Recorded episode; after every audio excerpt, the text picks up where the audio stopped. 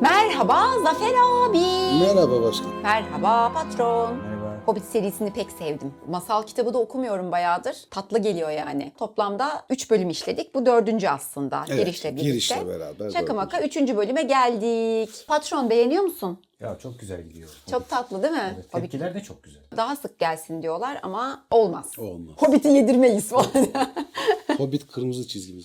Aynen Hobbit kırmızı çizgimizdir. Bu bölümümüzün adı kısa bir dinlenme. Zaten aslında biraz da bölüm olarak da böyle bir dinlenme bölümü, okul içinde dinlenme bölümü. Kısa, sade, temiz. Dipnotları çok fazla olmayan bir bölüm. Benim dikkatimi ne çekiyor biliyor musun bu bölümde? Elfler çok dedikoducu. Evet. O çıkıyor ortaya. Bir de Tom Bomba Dilvari giriyorlar ortama falan şarkılar, E türküler. tabi bir burada şey. daha böyle şeyler böyle neşeli çok şey değiller. Hani bizim anladığımız gibi böyle mağrur, Evet. ukala, kibirli falan gibi durmuyorlar yani. Evet nerede bırakmıştık? Troll mağarasındaki yiyecekleri almışlardı. Kılıçları almışlardı. Sting Bilbo'ya verilmişti. Diğer iki kılıç da Thorin ve Gandalf tarafından alındı. Oradaki hazineyi bir yere gömüp büyü yaptılar. Sonra yollarına devam edeceklerdi. Ama hava gitgide daha kötüleşiyordu, daha zorlaşıyordu. Kapalı, nemli ve genellikle yağmurlu bir havaydı. Ve artık da biraz yorulmuşlardı. Hava bir ara güneş falan açıyor. O sırada da keyifleri yerlerine geliyor. Şarkılar markılar söyleyerek yolculuklarına devam ediyorlar. Ama ondan sonra yeniden hava kapanıyor. Yağmur başlıyor. Hava koşulları sertleşiyor. Ve şey yapıyorlar. Arkalarına bakıp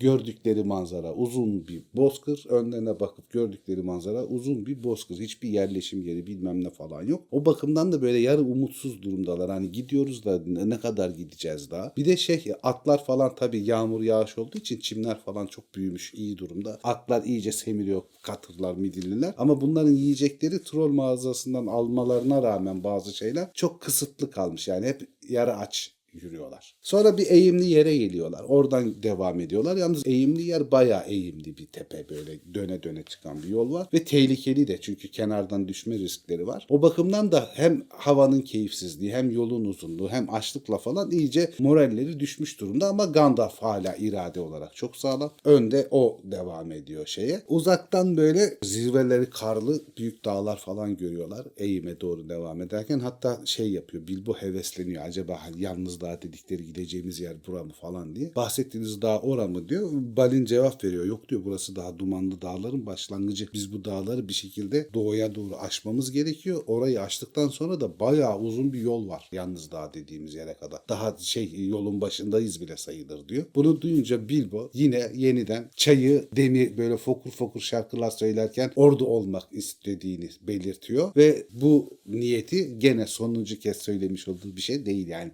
Bu ara sıra gönlüne düşecek bir şey. Orada bir nehirden geçtiklerinden bahsediyorlar. Bu nehir şey Brunien Nehri. Bu daha sonra ekleniyor. İkinci baskıda ekleniyor. Filmde Arwen'in geçtiği, kitapta Glorfindel'in karşıya geçtiği gürültülü su nehri ve o nehrin karşısına geçince de şey var. Bir aralık yol var böyle bir tırmanan. Orası da Ayrık Vadi geçidi ya da Brunien geçidi diye bilinen geçit. Yalnız bu detay ikinci basımda düzeltiliyor. Lotur'la uyumlu olsun diye. İlk başta bir nehri daha geçtiler deniliyor. Şey yapılmıyor, belirtilmiyor. Nehri geçmek için bir köprü falan kullanmıyorlar. Yok zaten o nehir üstünde bir köprü. En geniş ama en sığ olan yerden Midillileri atlarıyla beraber yürüyerek karşıya geçiyorlar. Şu Wilderland ile ilgili bir not vardı. abi. Wilderland'le ilgili bir not var. O önemli bir şey. Wilderland yani normal bir İngilizce bilgi sahibi herhangi birisinin bilebileceği gibi vahşi topraklar, yaban topraklar falan anlamına geliyor. Wilderness sözcüğünden geldiğini belirtiyor burada yazar. Hani detaylandırmak açısından. İnsanların mesken tutmadığı, yabani yaratıkların yaşadığı bir diğer. Yani korkutucu topraklar denilebilir. Çünkü hem insan yok hem de ne olduğu çok da bilinmesine gerek olmayan çok az rastlanan vahşi yaratıkların olduğu geniş alanları kasteden bir şey. Orada tam başlangıcını da özel olarak belirtmiş zaten Tolkien. Yani yabaneller buradan başlıyor. Asıl diyor şey kökünden alınmış İngilizce diyor. Be Wilder'dan yani sersemletmek anlamına gelen Be Wilder'dan Tolkien tarafından oluşturulmuş, yaratılmış bir kelime. Daha sonra İngilizceye Tolkien tarafından kazandırılmıştır diye de not düşmüş. Bu da çok yazar. büyük bir numara. Tabii çok büyük numara yani Kelime kazandırma kelime meselesi. kazandırma. Mesela Türkiye'deki en büyük eksiklerden biri o son 30 yıla bakarsan bir kelime kazandırmış yazar neredeyse hiç yok. Yani Yaşar Kemal'in var bildiğim kadarıyla Var. Bazı Ama kelimeleri. o da 40 işte. Tabii, Yani evet. ondan sonra da öyle çok kelime kazandırmış bir şey yok. Ondan evvel çok var. Özellikle çeviriler dönemi hani klasiklerin çevirileri falan zamanında Cem Du videosunda bahsetmişti işte. Bilim kurgu. Bilim kurguyu kazandırmak falan öyle şeyler vardı ama şimdi direkt orijinalini kullanmak şeklinde devam ediyor. Yani ona bir kelime katmaktan vazgeçti bizim Kötü bir şey. yazarlar. çok önemlidir. Mesela yani Shakespeare yani yaptığı yazdığı oyunlar dışında en çok da sevilmesinin sebebi dile inanılmaz fazla kelime katmış olmasıdır. Bayağı Tabii kelime canım hani katmış. öyle ki Shakespearean diye bir şey var yani. Shakespeare dili diye bir ayrı bir İngilizcenin bir dalı gibi. Hani tamam küçücük bir şey bütün İngilizce olarak bakarsan ama Shakespeare'in yarattığı kelimeler, Shakespeare'in kelimeleri kullanım şeklini anlatan Shakespearean diye bir şey var. Derin var yani edebiyatta. Şimdi hazırcılık birazcık o E teknikleşme. tabii yani bir de şey işte liseyi bitiren telefon bilgisayar kullanan hemen herkes temel terimleri biliyor işte data veri bilmem ne zaten hani o bakımdan da direkt geçiyorlar bu ara. İşte şey yapılıyor o aradan Brunei'ni geçtikten sonra Gandalf direkt olarak kafilenin önüne geçiyor. Çünkü yolu o biliyor Ayrık Vadi'ye kadar. Zaten daha önceki bölümde de dediği gibi ben diyor haber gönderdim Ayrık Vadili elflerle. Ayrık Vadi'den bizi bekliyorlar diyor. Hazırlık yapılacak. Biz oraya gittiğimizde diyor dinlenebileceğiz ama daha uzun ve yorucu bir yolumuz var Ayrık Vadi'ye. Buradaki coğrafya tarif ederken bizim anladığımız mesela Lotur'da her şey daha çok bilinir gibi gözüküyor. Burası çok daha masalsı bir hava. Ayrık Vadi'ye gidiyorlar hani yolu biliyorsun gidiyorsun diye anlatılmıyor Hobbit'te. Yani Ayrık Vadi gizli bir yer mi? Git git gözükmüyor. Hani doğru yolu bulabilecek miyiz? Yani bir şekilde Gondolin gibi, bir şekilde Nargothrond gibi. Diğer yabancı gözlerden uzakta, yolu falan izi bilinmeyen bir yermiş gibi Ayrık Sanki bir büyülü gibi bir de. Büyülü gibi yani herkesin ulaşamayacağı, herkesin gidemeyeceği bir yer. Yani mesafesini bile doğru düzgün ölçemiyorlar. Gandalf bile ta yere eğilerek özel işaretleri, beyaz taşları falan takip ederek yolu arıyor ve liderlik yapıyor. Hatta en son Ayrık Vadi'nin kıyılarına falan gelince son anda derin bir uçurum var orada. Neredeyse diyor Gandalf'ın atı uçurumdan aşağı düşecekti. Yani o, o kadar bilinmez, o kadar zor ulaşılabilir bir yer. Müşfik kelimesi geçiyor buradan. Bu müşfik kelimesi bizi dinleyen genç arkadaşlar için zor bir kelime. Müşfik ne demek diye. Müşfik de şefkat aynı kökten oluyor. Biri ismi faili, biri ismi mefulü. Arapçadan gelme. Müşfik şey hediyeler veren, iyi ağırlayan ve şefkat dolu bir yer anlamına geliyor. Orada diyor bizi müşfikçe karşılayacaklar. Yani şefkatle bizi rahat ettirmek için çabalayarak karşılayacaklar oraya vardığımızda. Hepsi biraz umutlanıyor tabii bunu duyunca. Hani yemek olacak, sıcak bir yatacak yer olacak, güzel bir şey olacak falan diye. Biraz motivasyonları artıyor ama yol uzadıkça ulan bulamayacak mıyız falan diye bir tedirginlik de kaplıyor hepsinin içini. Gandalf önderliğinde devam ediyor. Hatta Gandalf yere o kadar yaklaşıyor ki işte izleri takip ederken şey başını sağa sola yaparken sakalları yere sürünüyordu diyorlar. Yani o kadar yakından yolu izlemeye çalışıyor Gandalf'ta. Dağ geçitlerinden, dolan başlı yollardan, bir tarafı uçurum olan yerlerden geçiriyorlar. Şöyle çok güzel bir anlatı var burada. Aşağı doğru bakınca diyor neredeyse üstünden zıplayarak karşıya geçirebilecek kadar olan bir boşlukta sonsuz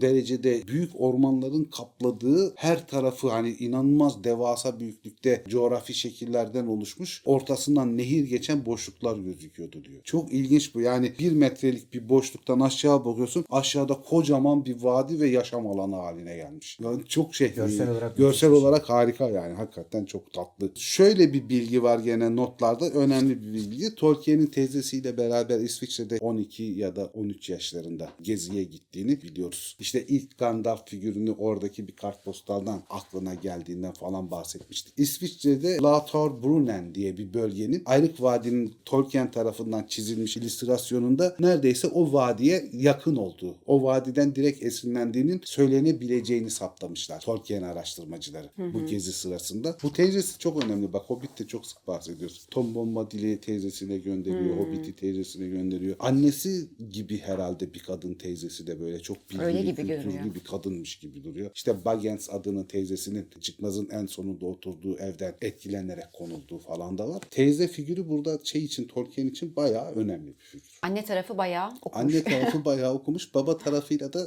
iyi değiller zaten hani. Ama çok erken yaşta. Hem erken yaşta ölüyor hem de baba tarafı çok Anglikan. Yani o yüzden Katolik olunca temelli dışlıyorlar yani şey yapmıyorlar. Sonra Ayrık Vadi'nin oralara geldiklerinde direkt olarak tabii Ayrık Vadi'nin evlerini, şehir planlamasını görmüyorlar ama elf yerleşimi olabilecek bir yere geldiklerini anladıklarında Gandalf da şey diyor. Tamam artık vardık diyor. Bundan sonra Ayrık Vadi'ye gidiyoruz diyor. İşte sen ilk bölümde söylemiştin yani Amerikalı bir eleştirmen yani Tolkien gibi bir elf kokusundan bahseden hiç kimse yok. Böyle bir yazar belki yüzlerce yıl olmayacak dediği yere geliyoruz. Bilbo havayı kokluyor şey diyor hmm, elf gibi kokuyor diyor.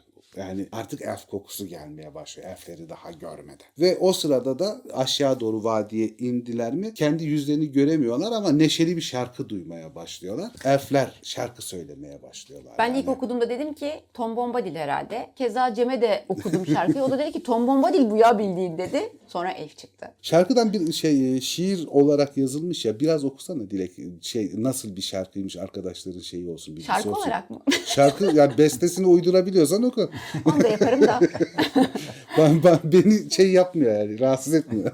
Hey ne yapıyorsunuz? Ya nereye gidiyorsunuz? Midilleriniz nallanmak istiyor. Nehir akıp gidiyor. Hey trallalallalalle buradaki vadide. Hey ne arıyorsunuz? Ya yolculuk nereye? Çalı çırpılardan duman tütüyor. Pideler pişiyor. Hey trallalallalalle neşelidir vadi ha ha. Cücelerden bahsediyor. Sakallarınızı sallaya sallaya nereye gidiyorsunuz? Ve diyor ki hangi rüzgar atmış Bay Baggins'i, Balini, Divalini bu vadiye Haziran ayında. Yani Biliyorlar. biliyorlar. Yani isim isim biliyorlar yani. Bu Baggins, bu Duvalin, bu Balin diye. Burada şey var. Belki elfler biraz Durin soyundan ve muhtemel kral olacağı için en önemli kişi cüceler arasında Thorin olmasına rağmen Duvalin'i Balin'e sayıp Thorin'in adından bahsetmiyorlar. Böylece bir şey var. Makara var abi. Makara var işin ucunda yani. Ve şeyde daveti de aslında bu şarkıyla yapıyorlar. Diyorlar ya kalıcı mısınız yoksa kaçacak mısınız? Kalırsanız rahat edersiniz falan diye bitiyor şarkıda. Tabi bunlar şarkı devam ederken ilk başta sesler sonra elfleri görmeye başlıyorlar. Bilbo elfler hakkında zaten hani kitabi bilgi olarak bilgisi var. Elfleri çok seviyor. Çok hayran ama çok az elf bildiği için çekiniyor da yani. Çok yüksek bir hak olduğunu falan düşündüğü için biraz tırsıyor da ama tabii onları izlemek falan da acayip hoşuna gidiyor. Cücelerle elfler arasındaysa zaten bir huysuzluk ve uyumsuzluk var her zaman. Hatta şöyle bir şey var çok ilginç bir şekilde ters bir düşünce olarak genellikle saygın cüceler diyor elflerin aptal yaratıklar olduklarını düşünürler.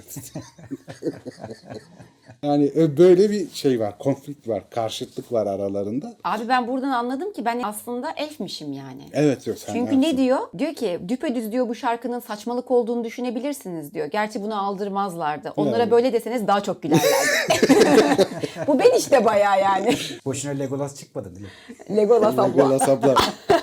Daha sonra bu şarkı söyleyen kafileden genç uzun boylu bir elf ayrılıyor. Bunlara doğru geliyor. Selamlaşıyorlar. Vadiye hoş geldiniz diyorlar. Şey biraz terslik yaparak da olsa hoş bulduk diyor Thorin. Ama Gandalf gidiyor. Gandalf'a sarılıyor elfler. Beraber muhabbete falan başlıyorlar. Bilbo da bunu canı çok çekiyor. Yani gidip sarılalım edelim falan da korktuğu için yanlarına gidemiyor onların. Orada yeni bir şarkıya başlanıyor. Bunu da kitapta şey yapmışlar. Ayrık Vadide Elf şarkısı diye çevirisini koymuşlar. Eve dönün eve dönün ey şen ahali diye başlayan şarkı. O da eli yüzü düzgün bir şiir aslında. Türkçe'ye çevrildiğinde çok anlamı zorlanmış olmasına rağmen tatlı bir şeyi var, neşesi var şiirin komplesine baktığımız zaman. Şimdi ilginç bir not var. Bu şiiri sonradan keşfetmişler abi. Evet, basılı olan kaynağı da hala bulamamışlar. Öyle mi? Ha, o dergi bulunamamış ama hani o derginin kataloğunda gösteriyor şeyi. Bu şiirin yayınlandığını bulmuşlar ama derginin o sayısı yok, bulamamışlar. Tarihte yok. Ha tarih. Çok ilginç bir şekilde ulan o dergi denk gelse vakfa Oo. neye satarız biliyor musun sen Ya, onu? Siz kaç para almıştınız? 150 milyon dolar mı? bir buçuğunu alırız. Öyle hikayeler çok vardır biliyorsun. bir yerlerde duruyordur elbette. Birisinin evinde, bodrumunda, bir sahafın bir köşesinde vardır elbette yani. Şey var ya abi Divan Lügat Türk'ün bulunma Ha. nüshasının bulunma meselesi. İşte şeyde de vardır ya öyle kitaplar. Foko Sarkacı'nda da bazı şeyler tesadüfen bir yerlerde çıkar falan böyle ilginç şeyler vardır. Size diyorlar Ayrık Vadide geleceğinizi bildiğimiz için işte şeyler yapılıyor. Yemekler hazırlanıyor. Şu anda yemek hazırlığı devam ediyor. Ama diyor şey yapmaz mısınız? Bizde durup biraz daha şarkı söylemez misiniz? Bizde vakit geçirmez misiniz falan. Bilbo bunu çok istiyor. Hani kalalım şarkı söyle falan ama yemeği duyunca cüceler çok açlar. Yok yok diyorlar gidelim bir an evvel yemek yiyelim. Çok acıktık kız. Burada da şeyden yemek olarak işte börekler, kekler yapıldığından bahsediliyor. Etten bahsedilmiyor. Ama etten bahsedilmemesine rağmen filmin aksine muhtemelen Elrond ahalisi orada et tüketiliyor. Şeyden dolayı diyorum çünkü Tolkien özel olarak belirttiği tek vejeteryanlar orman elfleri. Şey orman elfi değil. Değil Elrond tayfası. Yani daha doğrusu orası bayağı kozmopolit bir yani. Tek tür bir elf yok yani. Bir köprüden geçmeleri gerekiyor. Yalnız köprü gene herhalde bir saldırı sırasında korunma amacıyla çok titizlikle yapılmış. Ancak bir at ve binicisi o da atın yularından tutarak yürüyerek geçebileceği kadar dar ucu ucuna. O bakımdan hepsi atlarından Midillilerine inerek tek tek köprüyü geçerek Ayrık Vadi'nin artık daha sıcak topraklarına dahil olmuş oluyorlar. Hatta şey oluyor böyle Thorin geçerken bir tökezliyor sakalı suya değiyor. Elfler de şey diye takılıyorlar. Sakalını köpeğe daldırma babalık Ramadan da yeterince uzun falan diyorlar. yani hem kısa boylusun hem dengeni kaybetti. Yani yeri geldi mi birbirlerine laf sokuyorlar yani. Öyle bir durumları var. Ondan sonra Bilbo'ya çok önemli bir sırdan açık ediyorlar. Diyorlar ki dikkat edin de Bilbo keklerin hepsini yemesin. Hala anahtar deliklerine sığmayacak kadar şişman. Hani bu anahtarı bulacak, hırsızlık yapacak bilmem ne ya. Gandalf şey diyor susun diyor vadilerin kulakları vardır diyor. Ve hep iyi niyetliler de duymaz bu sesleri. Hadi diyor hemen diyor şeye gidelim. Ayrık Vadi Elrond'un yanına gidelim diyor. Çünkü şey bu şarkılarıyla falan elfler zevzeklik ettikleri için plana çıkmasın diye. Abi videonun başında dediğim gerçeklik ortaya çıktı. Bu nasıl bir dedikoduculuktur? Evet abi isimleri biliyorlar. O adların kime ait olduğunu kim geliyor biliyorlar. Nasıl bir dedikodu ağıdır arkadaş bu yani. işte gidiyorlar yemekten hızlanmış yeniyor içiyor. Bakın bu Hobbit'lerde Elrond'un ne kadar önemli olduğu Lotur'a bırakılmış bir şey. O sırada Elrond'a o kadar büyük bir övgüyle falan bahsedilme ya da Elrond'u göze sokma durumu yok. Biz mesela Hobbit filmini izleyenler de Lotur'da daha önce izledikleri için kitabı okumadıklarını varsayıyorum. Ha, orada da Elrond'u gördüklerinde vay Elrond falan muhabbeti var.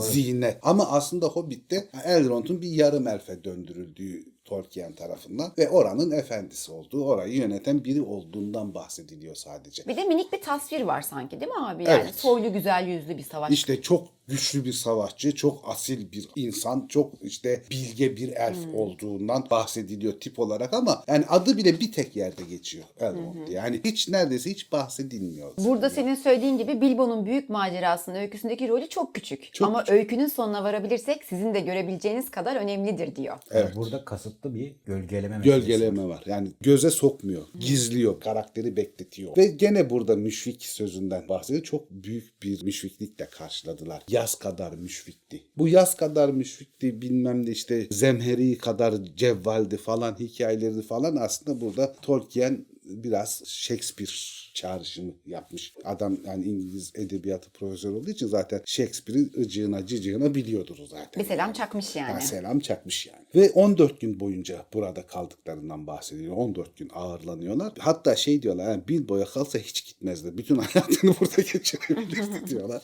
Bilbo Rivendell Ha, aşık. Rivendell aşık zaten hani şeyde de Lotur'dan da biliyoruz ki yani yüzüğü bıraktıktan sonra koşa koşa Ayrık Vadi'ye gidiyor yani. Giysileri onarılıyor, bereleri onarılıyor, üstleri başları düzeltiliyor, sağlıklı besleniyorlar, iyi dinleniyorlar. Moralleri güçleniyor tabii bu sırada. Motivasyonları düzeliyor falan. Yolculuğa çıkmak için hazırlık yapmaya başlıyorlar. Ama şey hikayesi var işte kafalarında Gandalf'ın da cücelerinde soruları var. İlk başta bir diyorlar bu kılıçlar ne ayak yani bu kılıçları bilse bilse Elrond bilir. Elrond'a soruyorlar. Elrond da diyor ki benim çok çok uzak yani çok çok geçmiş atalarımdan diyor. Gondolin diye bir kentte dövüldü bunlar özel ork savaşları için. Dövülmüş bu kılıçlar diyor oralara ait. Hatta diyor Glamring yani Gandalf'ın sahiplendiği kılıç Gondolin kralının kılıcıydı diyor. Yani Turgon'un kılıcı.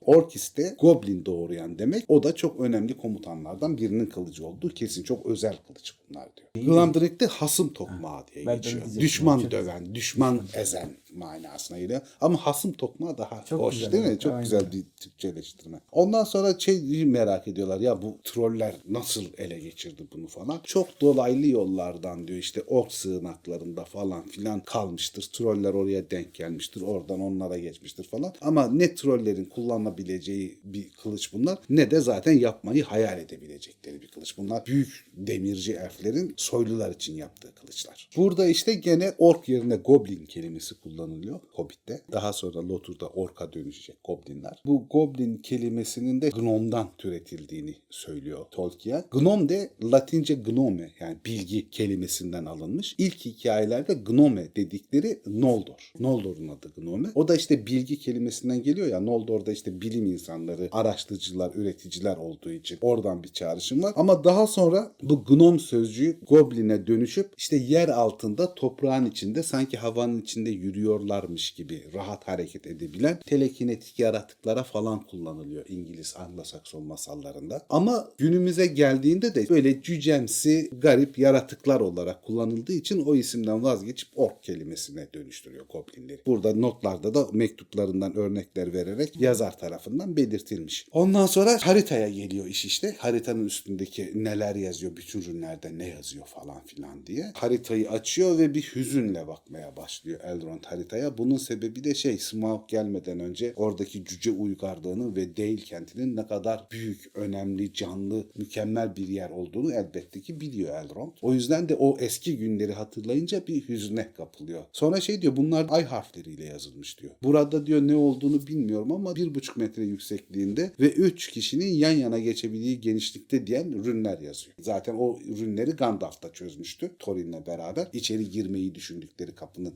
yüksekliği ve eni belirtiliyor. Ay harflerini duyunca Bilbo zaten bu yazı çizi rün işlerine falan hani özel olarak meraklı bir hobbit çok ilgisini çekiyor. Ay harfleri nedir falan diyor. Ay harflerinde diyor şeyleri vardır, türleri vardır diyor. Hepsi gümüş kalemle yazılır ay harflerinin ve sadece ay ışığında okunabilir. Ay ışığı vurduğunda. Hatta büyük ustalar öyle bir hale getirdiler ki bu ay harflerini normal ay ışığında okunamaz kimileri. Sadece o sırada dolunaysa dolunayda okunabilir yazılı sırasında. Hilal aysa hilal ay zamanında okunabilir hale getirdiler diyor. Şansınıza diyor aynı zamana denk geldik biz bu gizli ay ürünlerine. Şimdi de diyor hilal bir ay var gökyüzünde. O zaman yazılırken de hilal bir ay varmış. O yüzden okuyabiliriz üstlerindeki yazıların ne olduğunu diyorlar. Bu gümüş kalemlerle yazılma işi çok güzel değil mi? Evet, Sadece güzel gümüş kalemlerle yazılıyor falan. Ne diyorlar diye soruyor Gandalf Thorin'le bir anda hani bu harflerde falan diye. Elrond o harfleri okumaya devam ediyor. Diyor ki ardış kuşu kapıyı çaldığında gri taşın yanında durun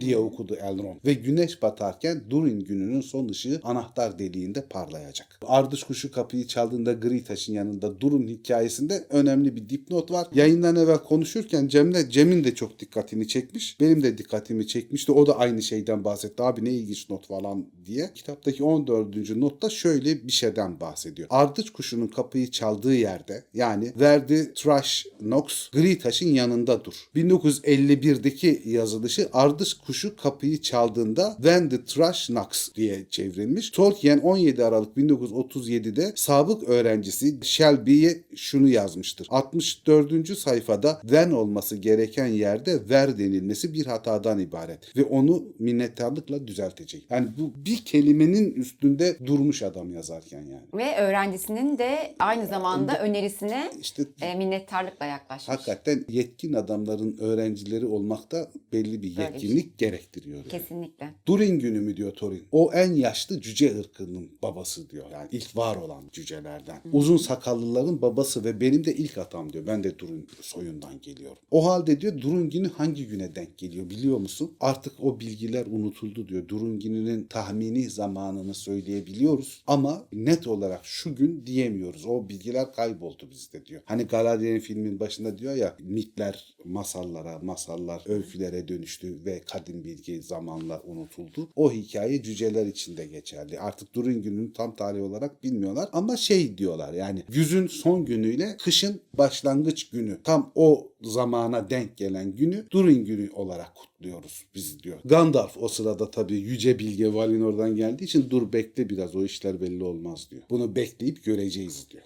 Elrond'da başka görünen bir şey yok. Hani başka ay zamanları, başka ay görünümlerinde bir şeyler yazılmışsa da şimdi okuyamam. Yani bu ayda bunlar gözüküyor diyor. Ve bu şekilde de haritanın okunması da tamamlanmış oluyor. Vedalar ediliyor, iyi dilekler sunuluyor. Yanlarına bolca yiyecek ve gerekli malzemeler veriliyor Elrond'un elfleri tarafından. Ve Dumanlı Dağların ardındaki topraklara doğru yolculuk başlıyor. Burada ciddi bir dipnot var. Onu belirtelim. Bu Durin halkı uzun sakallılarla ilgili ciddi bir not var. Yani cüce severler ilgisini çekecektir. Cüce ırkının yedi babasının yaşça en büyüğüne Durin deniliyor ve aslında yedi soyunda en önemli kişisi olduğu söyleniyor. İşte cüceler bölümünde bahsettik. Diğer hepsi eşiyle doğuyor. Durin yalnız doğuyor. Eşini kendi buluyor. En saygın cüce soyu Durin soyu. 12. cilt The Peoples of Middle Earth'te Orta Dünyanın Halkları bölümünde ve Yüzüklerin Efendisi ekler A'da şey diye geçiyor. Longbeard uzun sakallılar. Firebeards ateş sakallılar. Broadbeams iri kıyımlılar. Iron Fist demir yumruklular. Stiffbeard sert sakallılar. Blacklocks kara perçemliler ve Stonefoot taş ayaklar. Bunlar 7 tane cüce şeyi oluyor. Şey belirtilmiş Silmarillion'u örnek göstererek bu önemli. Longbeards uzun sakallılar adını verirken Tolkien muhtemelen vahşilikleriyle tanınan bir Cermen halkı olan Lombardları düşünerek bu adı vermiş. Lombardlar da eski İngilizceye Longbearden diye geçmiş zaten. Böylece de Evet. şeyimiz bitiyor. Bu bölümümüzde tamamlanmış oluyor. Bir dahaki bölümümüz tepenin üstü, tepenin altı. Güzel bölüm oldu ama. O zaman bölümü kapatıyoruz. Tamam. O zaman yeni bölümlerde görüşürüz. Haydi. Görüşürüz millet.